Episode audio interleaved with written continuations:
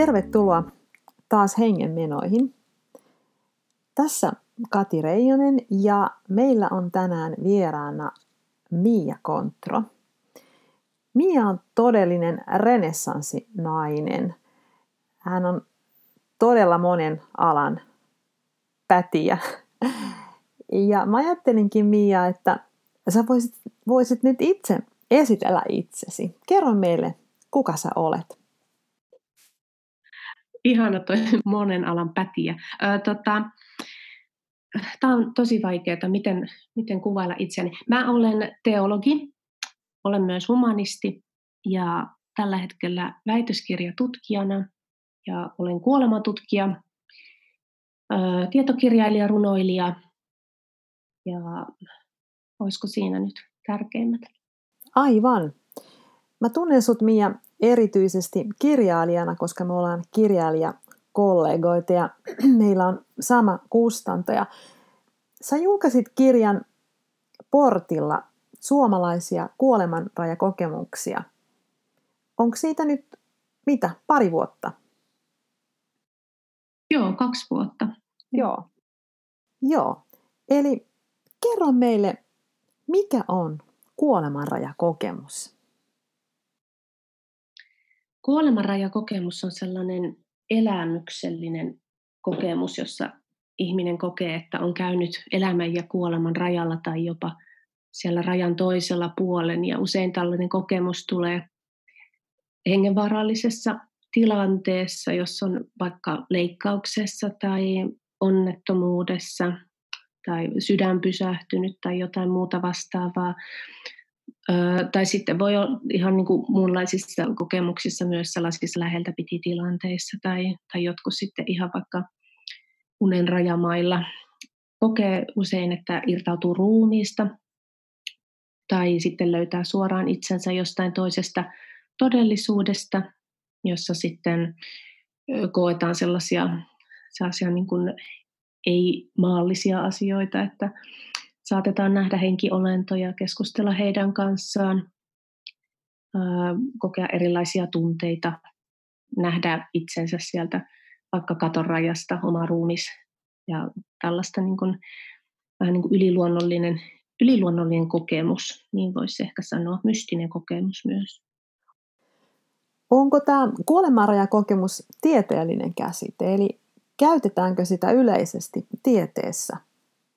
No kuolemanrajakokemus on niin kuin suomennos sanasta near death experience, eli, eli lähellä kuolemaa kokemus. että se on sellainen niin kuin vakiintunut ää, niin kuin termi, mutta moni, joka on tämän kokenut, ajattelee, että se ei oikeastaan kuvaa sitä, mitä niin kuin, ää, itse on tavallaan kokenut, että monella jo se ajatus, että kuolemaa ei ole, on sillä tavalla haastava, että he ei haluaisi ollenkaan liittää välttämättä kuolemaan sitä omaa kokemusta, vaan se on jonkinlaista niin kuin muodon muuttamista. Että tota, Mutta kyllä kuolemanrajakokemus on se, millä tämä, ilmiö tunnetaan. Joo. Ja ketkä kuolemanrajakokemuksia tutkivat? Tämä sun kirjahan perustuu sun gradutyöhön teologiseen tiedekuntaan, eikö niin? Joo, teologian gradu. Joo, luuliskin, että teologia tämä asia kiinnostaisi, mutta onko sitä tutkittu muidenkin tieteiden piirissä?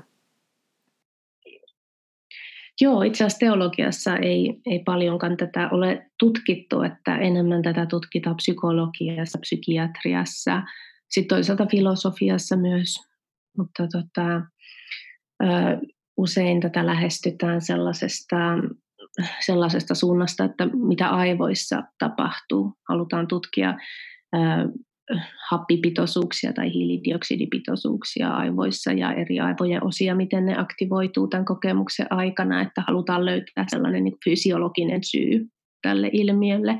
Ja teologiassa sitten lähestymistapa on enemmänkin se kokemus kokemuksena, että miten se on merkinnyt sille kokijalle ja minkälaisia jälkivaikutuksia on tullut, että siinä ei sitten välttämättä niin paljon ole tarvettakaan niin kuin löytää sille jotain sellaista fysiologista selitystä. Että se riippuu ihan, että, että mistä, mistä näkökulmasta haluaa tutkia. Aivan. No, mikä sai sut aikanaan kiinnostumaan tästä kuolemanrajakokemuskysymyksestä? No, mulla oli tapana silloin, kun opiskelin teologiaa, niin käydä mun opiskelukaverin kanssa aina luentojen jälkeen juomassa lasilliset viiniä tai teetä.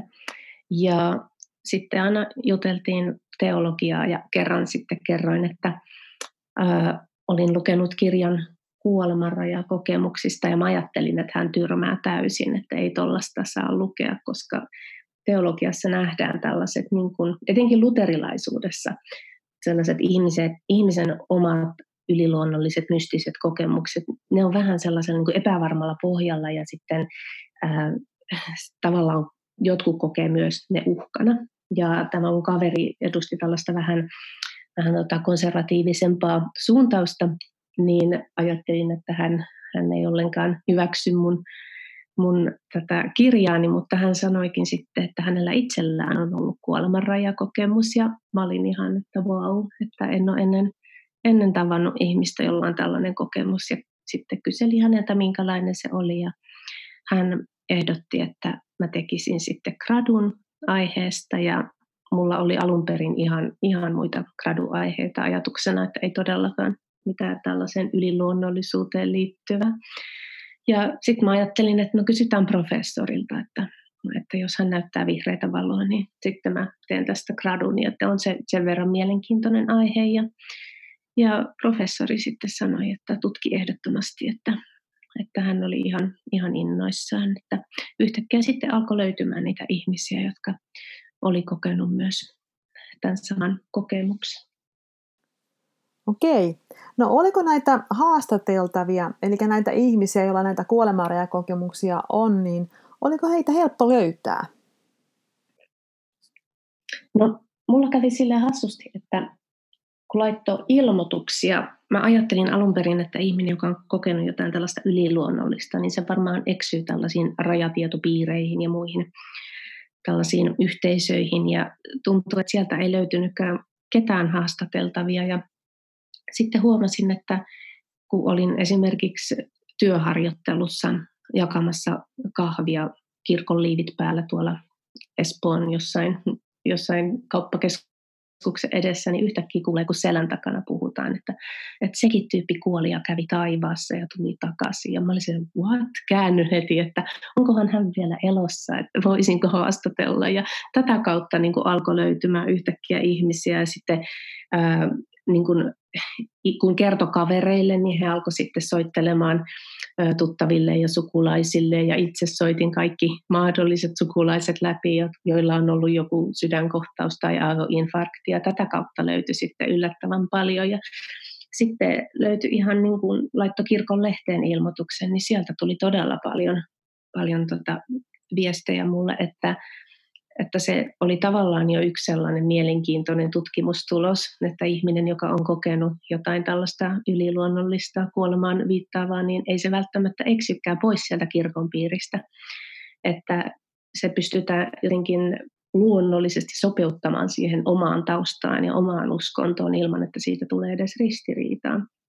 Mutta se, että näitä kokijoita sitten oli ihan, ihan tavallisia ihmisiä ja saattoi käydä niin, että ihminen oli kertonut yhdelle vaan siitä kokemuksesta ja tämä yksi ihminen sattui olemaan joku mun kaveri, joka oli siitä kuullut ja sitä kautta mä sitten sain haastateltavan. No, minkälainen on tyypillinen kuolemanrajakokemus?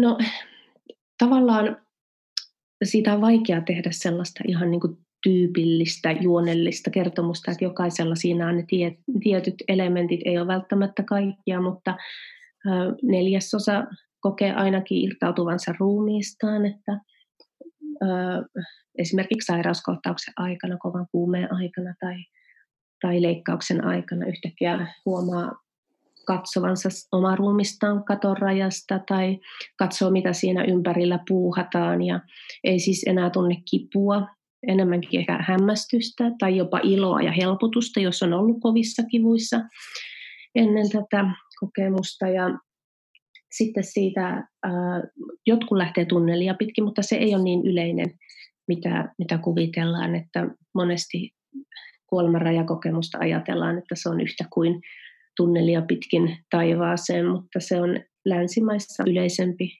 kuin sitten vaikka tuolla Aasian maissa. Että jotkut menee tunnelia pitkin, toiset tuulta pitkin, toiset menee valojuovaa pitkin jonnekin ylöspäin. Se on aina tällainen yleinen, että mennään ylös ja sitten ihmiset kuvailee, että siellä on joko taivas tai siellä on kaunista maisemaa, yleensä sellaista vihreitä kukkulaa ihmiset kuvailee, voi olla vuoria.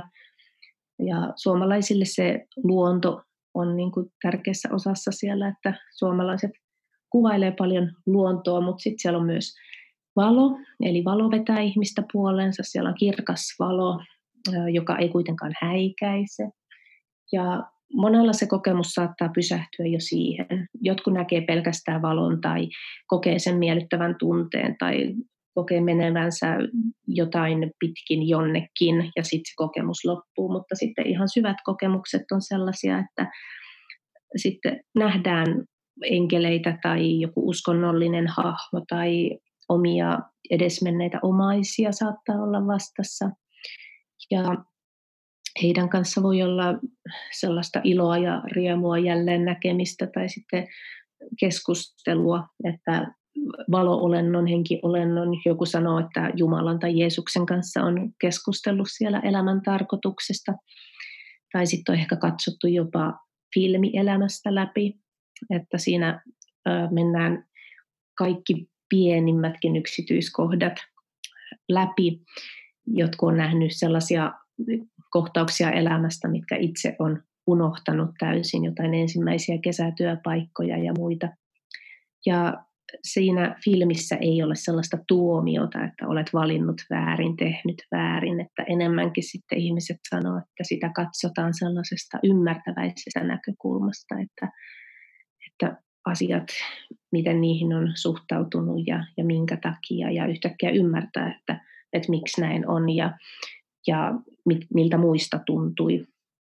Ja, ja se, että siinä ei ole tuomiota, niin se on, se on helpottavaa. Ja sitten kokemukseen liittyy myös se paluu, eli jotkut kertoo, että ne on saanut valita, että palaako ne takaisin. Ja ne, jotka palaa takaisin vapaaehtoisesti, palaa sen takia usein, että siellä on joku, joku tällainen läheinen odottamassa, että usein se on omat lapset tai puoliso tai vanhemmat, riippuu minkä ikäinenkin ihminen on. Tai sitten jos ei haluaisi palata, niin sitten pakotetaan palaamaan. Ja, ja se on sitten kivuliasta ja moni itkee ja on, on siitä jopa vihainen, että en halua palata, koska sieltä ei, ei mielellään haluaisi palata. Siellä on niin hyvä olotila, kaikki kuvailevat samalla lailla ja sitten paluu ruumiiseen on hyvin kivulias. Ja sitten sen jälkeen herää, herää sitten leikkaussalista tai mistä sitten herääkin ja ja kokemus ei sitten kuitenkaan unohdu, että se voi jäädä taka-alalle elämän aikana, kun on ruuhkavuosia ja muuta, mutta, mutta sitten se sieltä nousee esille ja se tuntuu siltä, kun se olisi juuri tapahtunut. Että se ei samalla tavalla katoa niin kuin muistoista kuin, kuin tavallinen elämän kokemus tai vaikka uni. Unethan unohtaa heti mm. melkeinpä. Tai sitten elämän kokemukset, niitäkin unohtuu tosi helposti, että kuolemanrajakokemus on sellainen, että sen, sen kyllä muistaa. No vaikuttaako maailmankatsomus siihen, että millaisia nämä kokemukset on? Eli onko esimerkiksi uskovaisten kokemukset erilaisia kuin ateistien? Öö, no, tota, kansainvälisissä tutkimuksissa on, on usein tuloksena, että että ei pitäisi olla vaikutusta, mutta mä huomasin kyllä omassa aineistossa, että etenkin se tulkinta, se tulee sen oman uskonnollisen viitekehyksen kautta. Ja sitten toisaalta kun me Suomessa ollaan niin homogeeninen kansa uskonnollisesti, että meillä tämä luterilaisuus on täällä niin vahva, etenkin kulttuurisesti, että sitten se tulkinta helposti tulee luterilaisuuden kautta, kun meillä ei ole niin paljon muiden, vaikka näiden ihan haarojen niin sellaista niiden näkemyksiä niin vahvasti pinnalla, mitä, mitä luterilaisuuden, ja sitä ei niin kuin ymmärräkään, ellei, ellei sitten erityisemmin tutki, että mikä kaikki meidän kulttuurissa on luterilaisuutta alun perin. Mutta tota, kyllä esimerkiksi sellaisia niin kuin symboleja näkyy, että, että jos on ollut hyvin uskonnollinen ihminen, niin siellä saattaa näkyä ristejä. Ja sitten kun tavataan joku henkilö, niin tulkitaan, että se on Jeesus tai se on taivaan isä. Ja sitten taas ulkomailla on, että, että eri maissa niin tutki, tulkitaan aina niin kuin sen oman, oman uskonnon kautta, että onko siellä sitten Muhammed tai onko siellä Buddha tai kuka siellä onkaan sitten se valoolento. Mutta, mutta on ihan niin kuin, että suomalaiset kertovat, että on raamatun pätkiä kuulleet, kuulleet kokemuksissa ja näin, että, että siellä näkyy kuitenkin hyvin vahvasti se kristillisyys. Ja sitten on taas, on taas kokijoita, joilla siellä ei näy sitä uskontoa samalla tavalla, että sitten siinä on enemmän äh, sellainen niin kuin avarakatseisuus niin kuin kaikkia näkemyksiä, uskontoja, elämän filosofioita kohtaan, että, että ymmärretään sellainen ajatus ykseydestä, että me ollaan kaikki yhtä ja kaikki niin kuin kuljetaan kohti samaa määränpäätä. Että tästä tuli kaksi tällaista eroavaisuutta, että joko siinä niin kuin ihmiset tulkitsi vahvasti tämän luterilaisuuden ja kristiuskon mukaan, tai sitten oli nämä ihmiset, joilla ei ollut näitä uskonnollisia symboleita ja ei ollut uskonnollista tulkintaa, niin heillä sitten oli tällainen niin kuin avarakatseisempi suhtautuminen, tulkinta siihen, että, että sieltä sitten puuttu, puuttu mahdollisesti näitä, näitä kristinuskoon viittaavia elementtejä. Mutta oli ihan tota, siis sellaisiakin, että oli, koettiin, että paholainen oli tullut vastaan. Ja paholaisesta pääsi eroon sitten sanomalla, että Jeesuksen Kristuksen nimessä poistu. Ja sitten okay. paholainen oli poistunut. Eli johtuuko nämä erot siitä, että ihmiset niin kuin myöhemmin tulkitsee näitä kokemuksia? Eli asettaako ne nämä kokemuksensa myöhemmin niin kuin omaan, oman maailmankatsomuksensa tai uskomustensa niin kuin viitekehykseen?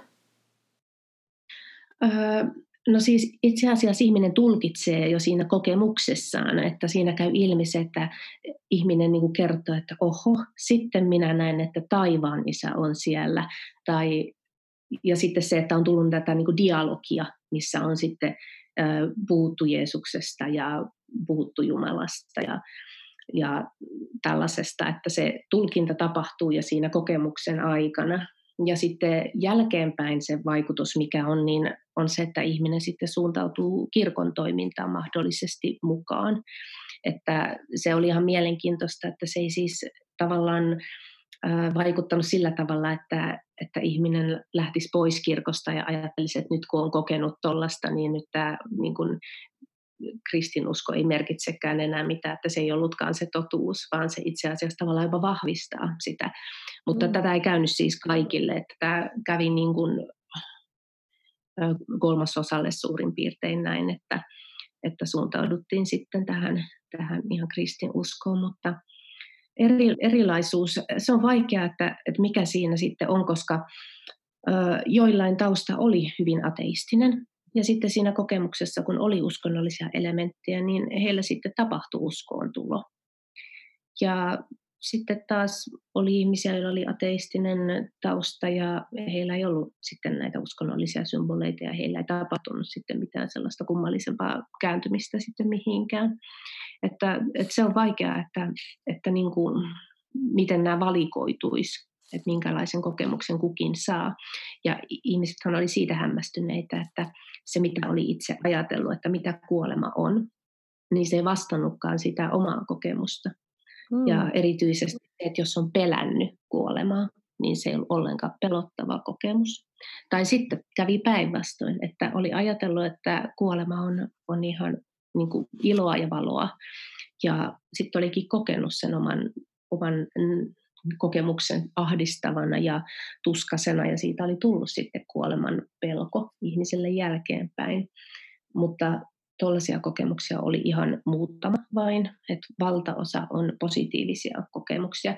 Toisaalta pitää muistaa myös se, että ihmiset helpommin osallistuu tällaisiin tutkimuksiin, kun heillä on positiivinen kokemus. Että negatiivista ei haluta puhua ja ne halutaan unohtaa. Että mullakin kävi niin, että ihmiset, joilla oli ollut sitten jollain tavalla kielteinen tai, tai ahistava kokemus, niin he peru haastatteluja, koska ei halua enää muistella sitä. Ja sitten siihen tavallaan liittyy vähän sellaista hämmennystä ja jopa häpeää, että miksi ei ole saanut kokea sellaista rauhaa ja iloa ja harmoniaa, että miksi minä sain kokea jotain ihan kamalaa tai jopa käydä jossain manalan tyylisessä paikassa, että, että mitä pahaa minä olin tehnyt. Niin, siis yleensähän sitä kuulee, että nämä olisi enimmäkseen niin kuin positiivisia nämä kuolemanrajakokemukset. Eli onko tutkittu sitä, että minkä takia joilla, joillakin on niin positiiviset ja toisilla taas sit voi olla aika negatiivisetkin kokemukset? Et onko sitä, onko sitä niin kuin tutkittu? No toi on vähän vaikeampi, että jos miettii ihan yksilön kokemusta, että se, miten niin kuin tutkimuksiin valikoituu tietynlaiset kokemukset, niin sitä tietenkin voi tutkia, että, että se riippuu ihan, että, että kuka tekee tutkimusta, mistä lähtökohdista, koska tutkijahan myös niin kuin löytää aina niin kuin tietyn, tietyn ö, ihmisryhmän ö, ja valikoi sieltä ehkä tietyllä tavalla, että tietenkin Amerikassa on, on niin kuin uskonnolliset piirit hyväksi käyttänyt näitä kuolemanrajakokemuksia sillä tavalla, että jos haluaa ihmisille saarnata helvetistä, niin sitten tutkimuksen otetaan ihmisiä, jotka on käynyt helvetissä ja kertoo, että helvetti on totta ja kääntykää niin pelastutte. Tai sitten jos halutaan kertoa, että, että kuolema on hyvä juttu ja älkää pelätkö, niin sitten otetaankin sinne pelkästään ne positiiviset kokemukset. Että se vaikuttaa todella paljon. Ja sitten, että kuka haastattelee millä kysymyksillä, mm. mikä on niin kuin se fokus siinä tutkimuksessa. Ja sitten pitää ottaa aina huomioon se, että minkälaiset ihmiset osallistuu tutkimuksiin. Aivan. No usein kuulee sit sitäkin, että ihmiset näiden kuolemanrajakokemustensa jälkeen muuttuvat. Miten heidän elämänsä muuttuu? No kaikilla ei muutosta tule. Se riippuu ihan siitä, että kuinka, kuinka syvä ja merkityksellinen se kokemus on ollut. Mutta sitten ne, joilla näitä muutoksia tapahtuu, niin usein se tapahtuu sillä tavalla, että ihminen kokee elämän merkitykselliseksi. Voi tulla tämä rakkaustauti, universaali rakkaus, että yhtäkkiä rakkaus ei olekaan enää vain kahden ihmisen välistä vetovoimaa, vaan se on jotain, mikä koskettaa kaikkia ihmisiä ja pystyy näkemään jokaisessa sen rakastetun ihmisen.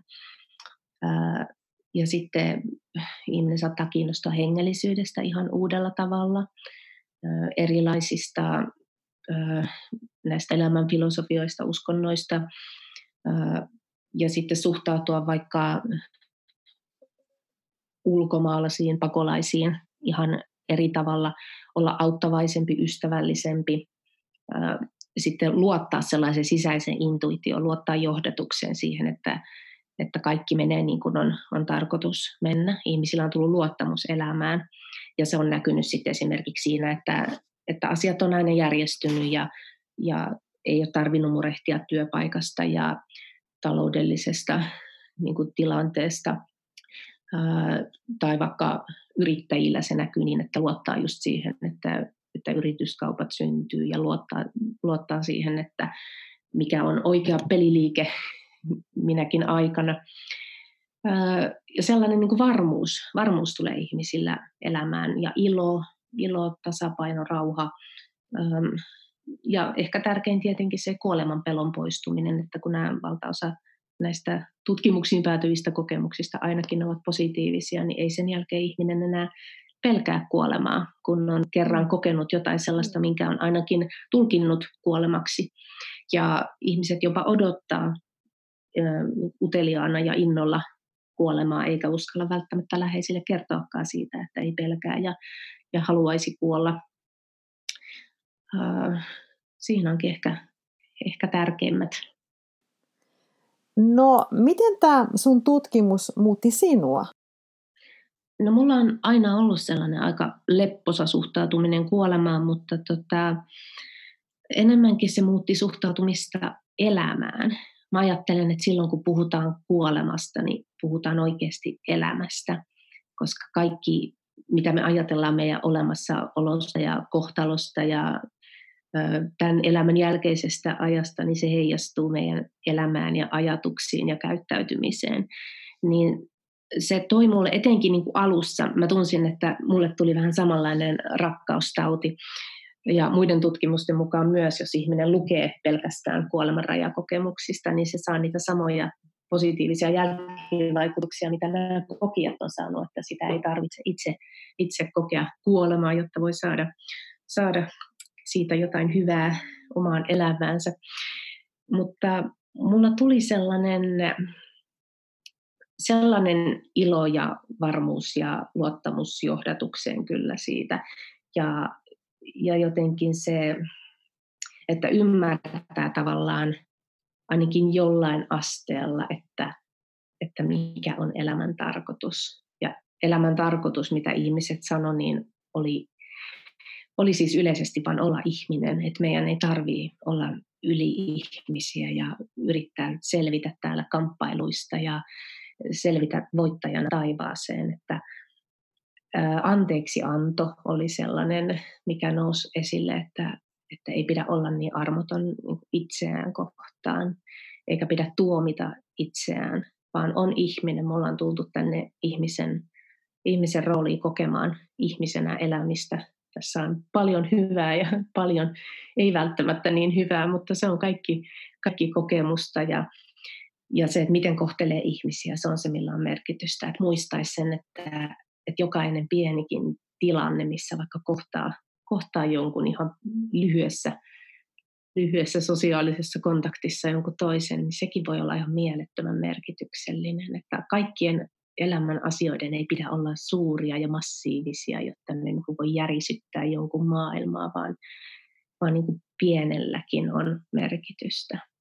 Sitten se on ehkä näkynyt siinä, että olen ottanut elämän lepposammin ja, ja luottanut just siihen, että, että kun pyrkii vaan tota, olemaan jo hyvä ihminen, hyvä ihminen, niin sillä, sillä pääsee jo pitkälle. Et ei, ei tarvii ei tarvii pyrkiä saamaan maailman rauhaa ja pelastaa tätä maailmaa. Joo. No Anita Morjani, hän on tämä intialaissyntyinen nainen, joka koki tämmöisen aivan mielettömän kuoleman rajakokemuselämyksen. Ja, ja hän sanoi, että se mitä hän siellä rajan toisella puolella oppi, oli, että meillä on vain yksi velvollisuus. Ja se on elää mahdollisimman hyvä ja onnellinen elämä ja olla vaatimatta itseltämme liikaa. Aivan. Ja vaikuttaa siltä, että ä, aika monella on just tämä kokemus. Tästä ainakin aika usein puhutaan just tästä, että, että sen kuolemanrajakokemuksen jälkeen niin elämän arvot tavallaan loksahtelee uuteen järjestykseen ja, ja alkaa niin kuin nähdä, että mistä tässä elämässä oikeastaan on kysymys ja miten tätä elämää pitäisi elää. Aivan. Se, että kun siinä kokemuksessakin tulee se ilo ja rauha ja tasapaino, ja se on se, mitä ihmiset on niin kuin koko elämänsä odottanut, ja sitten ne sen saa. Ja sitten kun tulee takaisin tänne ja haluaisi niin kuin pitää sen saman olon, niin se, että jos se onkin elämän tarkoitus, just että me löydetään se ilo ja rauha ja tasapaino jo tässä elämässä niin kuin täällä maan päällä, niin sehän se olisi tosi hienoa, että jos jokainen ihminen olisi onnellinen, niin ei meillä varmaan olisi sotiakaan. Joo. No yksi syy siihen, että miksi se elämä tuntuu joskus raskaalta, niin sehän on just kuoleman pelko. Niin kuin filosofi Martin Heidegger sanoo, että – me eletään täällä kuoleman varjon maassa ja meidän yllä on aina se pilvi, että tämä elämä joskus päättyy ja se on sellainen peruspelko meissä. Mutta mä oon paljon miettinyt sitä, että miksi me oikeastaan pelätään kuolemaa. Et jos sä oot ateisti, etkä usko kuoleman jälkeiseen elämään, niin silloinhan oikeastaan ei ole mitään pelättävää, koska silloinhan ei ole mitään. Ää, ja sitten tietysti, että jos sä oot äm, tämmöinen vakavamielinen kristitty ja uskot siihen, että ää, uskot, uskot helvettiin, niin silloin tietenkin on paljonkin pelättävää. Mutta mitä sä ajattelet tästä? Minkä takia sun mielestä kuolemaa pelätään?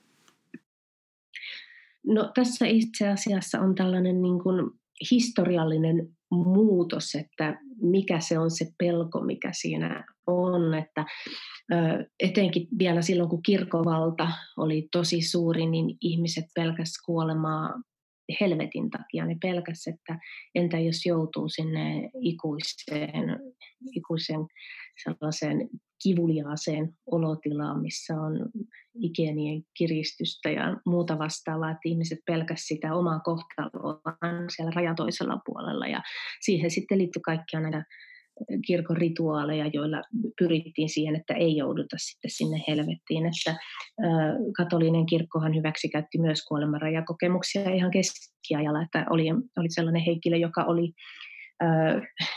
kokenut sellaisen käynnin tuolla helvetin puolella ja, ja siitä sitten kirkko kertoi ja sanoi, että helvetti on olemassa ja ihmiset sitten usko, että, että näin on. Ja, ja sitä varten ihmisen pitää elää tietyllä lailla täällä maan päällä ja pitää rukoilla ja käydä kirkossa ja, ja tehdä hyvää. Ja ää, tärkeää on pyytää anteeksi kaikilta ennen kuin kuolee. Se on ollut Suomessakin vielä, vielä pitkään ajatuksena, että ei saa olla riidoissa kenenkään kanssa, että se kaikki kostautuu sitten, sitten rajan toisella puolella. Mutta sitten siinä vaiheessa, kun kirkon valta alkoi vähän hiipumaan, niin on tullut erilaisia näitä pelon syitä, että ää, sitten on tullut ajatus siitä, että entä jos ei olekaan mitään rajan toisella puolella, että ihminen silti niin kuin toivoi, että siellä olisi taivas ja siellä olisi jotain hyvää, mutta entä jos ei olekaan mitään? Tulee sellainen niin kuin eksistentiaalinen ahdistus, että minua ei enää ole olemassa eikä edes tietoisuutta ole olemassa, että tajuaisin, että en ole olemassa.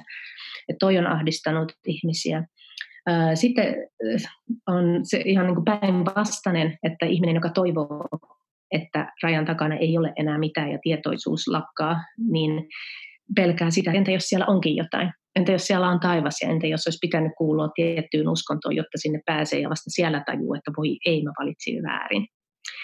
Ja nykyaikana sitten on ollut tämä kivun pelko. Ja itse asiassa tuolla Yle Areenalla oli sellainen hauska 60-luvulta taisi olla sellainen haastattelu, haastateltiin ihan kadulla olevia käveleviä ihmisiä, että että millä tavalla he haluavat kuolla. Ja valtaosa ihmisistä sanoo, että ne haluaa äkki kuoleman, koska ne ei halua tietää, milloin ne kuolee ja ne ei halua tuntea kipua. Koska silloin kun moderni lääketiede on kehittynyt, on tullut uusia hoitomuotoja ja me ei enää kuollakaan sellaisiin tauteihin, mihin ennen, ennen kuoltiin nopeasti ainakaan. Et nyt meillä kuoleman prosessi on pitkittynyt hirveästi ja se usein sitten tapahtuu hoitolaitoksissa ja ihminen tuntee ihan fyysisen kivun lisäksi sitten tietenkin tulee psyykkisiä ongelmia ja sitten eristäytymistä muista ihmisistä, sosiaaliset suhteet kärsii. Kaikki tollainen on, on, on sellaisia asioita, jotka tuo ihmiselle lisää kärsimystä ja ihmiset sitä haluaisi välttää. Eli ihmiset pelkää pitkää kuoleman prosessia ja kipua ja toisaalta sen tiedostamista, että kuolee. Ihminen haluaisi, että se tapahtuisi niin nopeasti, että sitä ei tiedosta. Eli sekin on tavallaan sellaista pelkoa, että siinä vältellään kuolemaa niin paljon, että sen kuoleman voisi tavallaan skipata kokonaan pois. Ja sitten nykyään korostuu sellainen, ihan niin kuin tässä viime vuosina on huomannut, kun on hoitokodeista puhuttu ja siitä, että minkälaista hoitoa siellä saa vai saako ollenkaan, niin ihmiset pelkää, että ne ylipäänsä joutuisi hoitokotiin.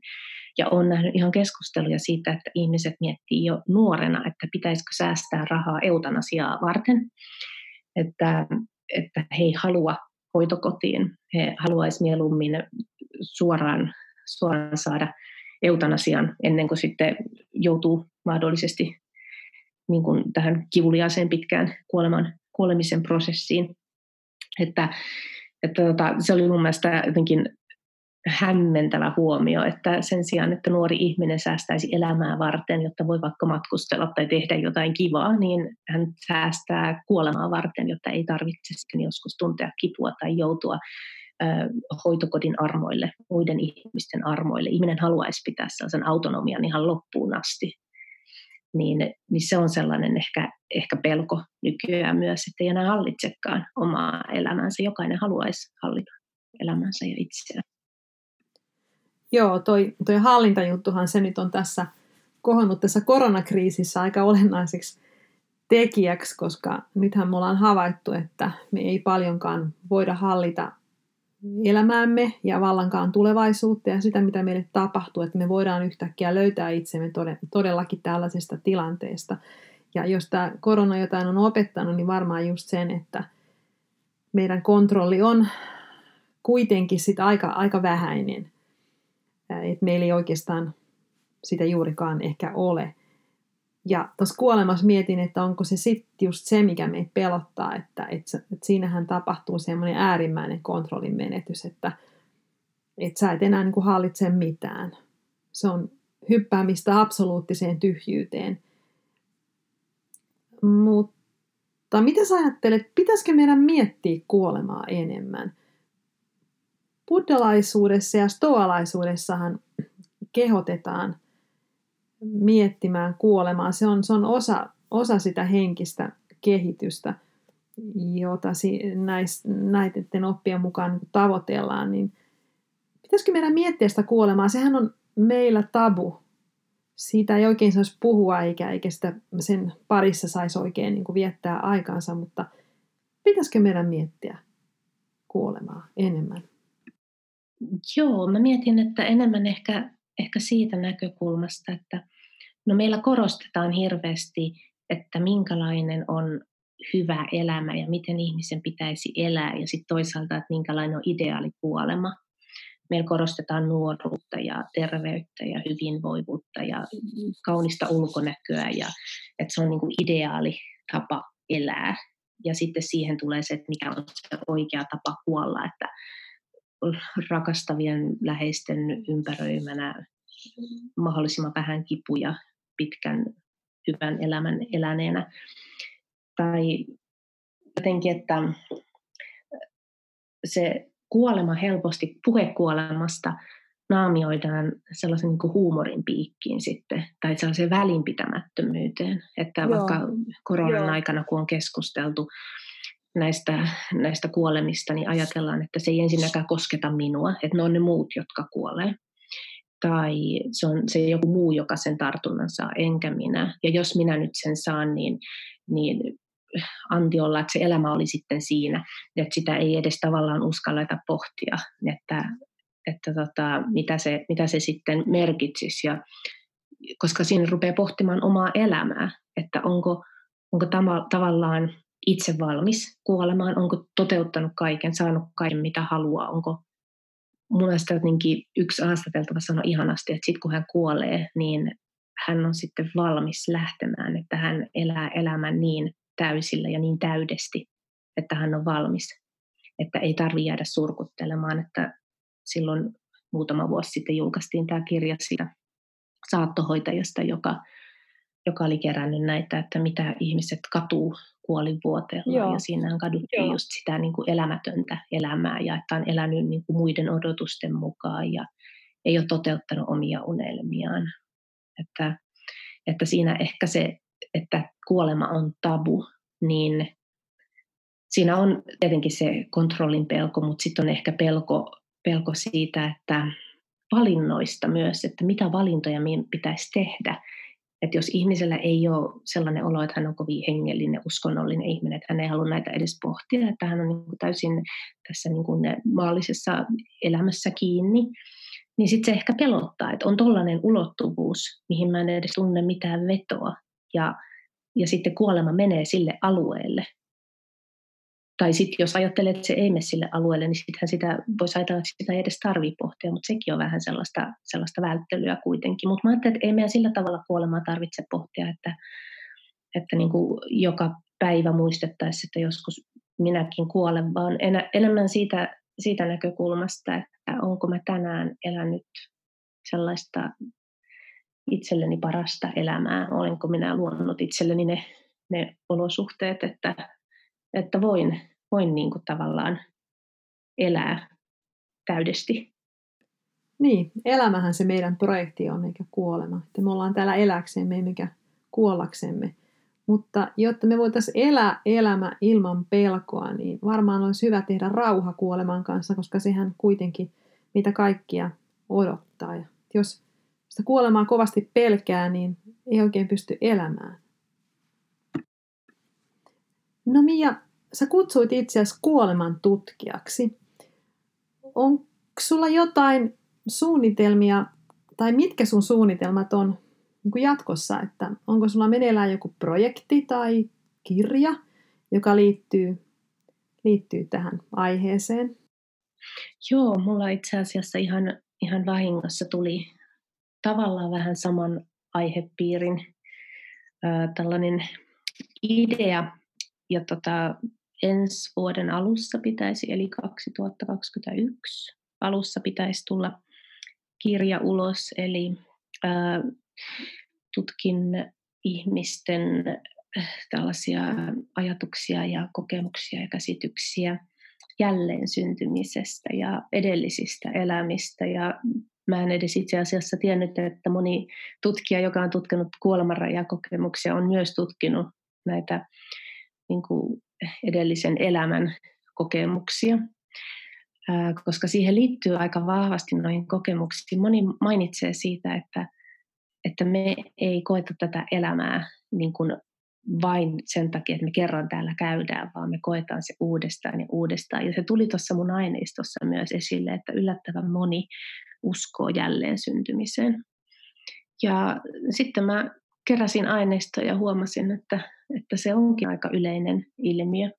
Ja se oli myös tosi mielenkiintoinen, koska se liittyy kuolemaan, että, että miten ihminen elää tämän elämän, jos hän ajattelee, että hän syntyy vielä uudestaan. Että miten se vaikuttaa sitten niin kuin käyttäytymiseen ja, ja ajatteluun ja elämäntapaan. Että tällainen niin kuin vaihtoehtoinen tyyli, koska ennen Suomessa on hyvin vahvasti oltu niin kuin kristinuskon vaikutuksen alla, kirkon vaikutuksen alla, niin etenkin nykyaikana, kun me saadaan tietoa eri uskonnoista ja ajatuksista ympäri maailman, niin nämä vaikuttaa myös ihmisiin. Ja, ja Suomessakin joka kuudes ihminen uskoo jälleen syntymiseen, mikä on aika niin kuin huomattavan suuri määrä. Niin sen takia mä ajattelen, että se on se on myös hyvä tutkimuskohde, että, että mitä tämä tällainen usko sitten suomalaisilla on. Ja sitten kun kuolemaa tutkin, niin ihan sen verran maallisesti myös, että teen väitöskirjaa eutanasiasta. Että se on nyt suurin piirtein puolessa välissä, sanotaan näin. Ja siinä tutkin sitten pappien käsityksiä ja ajatuksia eutanasiasta. No wow, mitä aiheita nämä jälleen syntymiset ja eutanasiat, nämähän on todella kiinnostavia kysymyksiä ja niistä me voitaisiin jutella varmaan paljon vielä. Toivottavasti siihen tulee tilaisuus. Eli jäämme odottamaan näitä, näitä sun kirjoja. Mia, kun me eletään nyt tätä korona-aikaa ja, ja sehän nyt on johtanut siihen, että on paljon pelkoa. Monet ihmiset on todella peloissaan. Niin mitä sä haluaisit sanoa niille, joita just nyt pelottaa? Mm, että sille on tarkoitus, miksi me ollaan täällä. Ja elämän tarkoitus ei ole pelätä. Elämän tarkoitus on luottaa, luottaa elämään, luottaa johdatuksia, luottaa siihen, että kaikki menee niin kuin on tarkoitettu. Luottamus, se on tärkeintä. Hyvä. Tämä kuulostaa just hyvältä paikalta lopettaa tämä keskustelu. Eli me lopetetaan tämä keskustelu nyt luottamukseen. Eli luotetaan siihen, että kaikki menee juuri niin kuin kaikki on tarkoitettu. Kiitos Mia ja kiitos kuuntelija, että kuuntelit keskustelua. Nyt mä toivon sulle vaan hyvää pyhää, pysy terveenä, pidä huolta itsestä. Palataan taas hengenmenoihin tai jatketaan hengenmenoja ensi sunnuntaina. Moikka!